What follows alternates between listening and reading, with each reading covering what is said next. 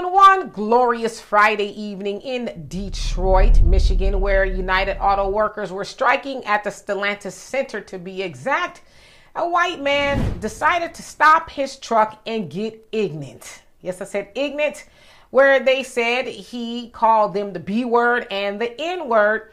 I guess he got out of his truck and thought he was Superman or something well, that turned out not to be the case. Now I won't show you the video because it's you know a little bit on the brutal side what they did to him. I will show you some pictures nevertheless. Sounds like he tried to grab one of their signs and then it got really ugly from that point where they was tagging him left and right. They, you know, took him to a nearby field where they, you know, got him on the ground and they, you know, tapped and dapped on him a little bit more.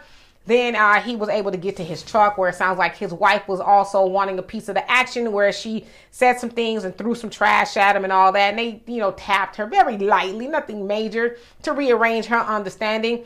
Uh, and then they took off. When the police arrived, no arrests were made or anything like that. Now, the worker said originally they thought that man had a gun or something, which is why they had to neutralize him the way that they did.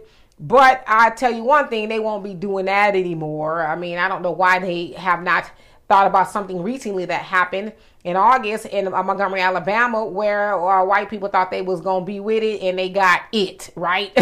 so anyway, those uh, workers were striking, but they I think punched in to work that day because they gave that white man the work. In fact, they put in some overtime on him. I love to see it. I am here for it. But more than anything that does my heart good is to know that black people ain't putting up with it. Back in the day, you know, we kind of like, okay, whatever, you know, we're kind of afraid to get in trouble because it doesn't always work out for black people that even though they're doing something to us that we can just walk away, right? We end up going to jail and all of that. But black people like, I don't care about that no more. What you're not to do is disrespect us, okay? Uh, we are invoking the spirit of Malcolm, and that is by any means necessary. If you get out of your truck and you get froggy, we gonna leap. So anyway, y'all tell me what you think of that. And for more insightful commentary, please subscribe to this channel and my channel, The Demetra Kaye Show here on YouTube. Peace.